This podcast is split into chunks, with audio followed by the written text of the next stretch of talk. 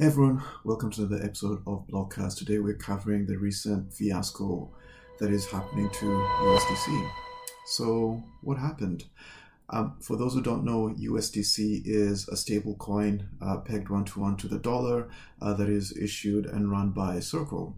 Now, uh, in order for USDC to work, you have to be very confident that Circle is able to redeem your USDC for uh, regular US dollars. It's an amazing instrument because it's great and you can use it to onboard uh, into crypto and exchange for Bitcoin and other things.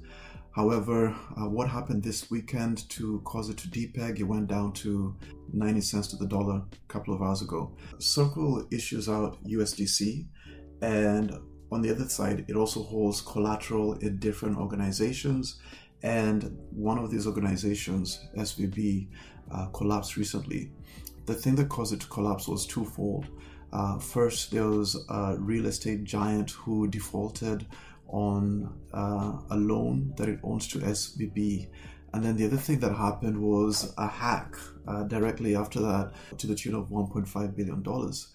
Uh, this caused a bank run on SVB, and this caused SVB to be closed down and actually taken over by the authorities. We're trying to figure out exactly how much uh, SVB still has in its reserves, exactly who it owns money to, and exactly how to disburse those back. And so Circle is one of the people that SVB owes money.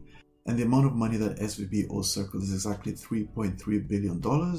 Now, you do a little bit of math, and this works out to about 8% of the collateral of the entire USDC market, assuming that the figures that Circle have given us are correct. This means that at least 8% of uh, any USDC you hold is at risk. That means that you may not be able to redeem all of it if you wanted to. Let's also remember that SVB may be able to return at least part of this $8 billion back to Circle. So the maximum risk you're looking at is 8% of the entire USDC market cap. But bear in mind that USDC is also connected to so many other things, so this could cause a really big chain reaction. For example, uh, MakerDAO uses uh, USDC as part of its collateral for DAI and other tokens as well. So all of these things are currently at risk. And you can see them all trying to mitigate it. Uh, MakerDAO has released an emergency proposal to manage the amount of USDC it currently has. All sorts of different projects aren't accepting USDC anymore.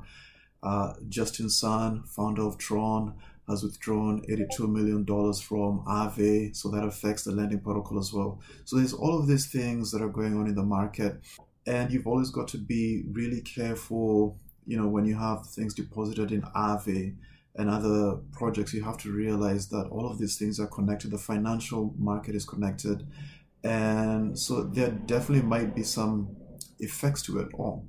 So, what's going to happen? Well, uh, if you look at Circle's uh, website, they've given us a word salad telling us that everything is safe, uh, telling us that you know eight percent might be at risk, and they say that they're confident that they'll that they'll be able to recover it. But then you know that's what they say. You know that is exactly what happened when uh, you know other previous banks have collapsed. They always tell you everything's going to be fine, chill, wait until the weekend is over and uh, you know everything's going to be fine. Uh, personally, I think there's two options. Uh, one option is to uh, basically de-risk anything that you're holding that is connected to USDC. So if you're in a smart contract that accepts USDC, if you're holding in USDC, uh, it might be safer to take the hit and sell it at uh, maybe 2% loss or whatever the loss will be at the point of time that you're selling it, and then just hold back and wait and see.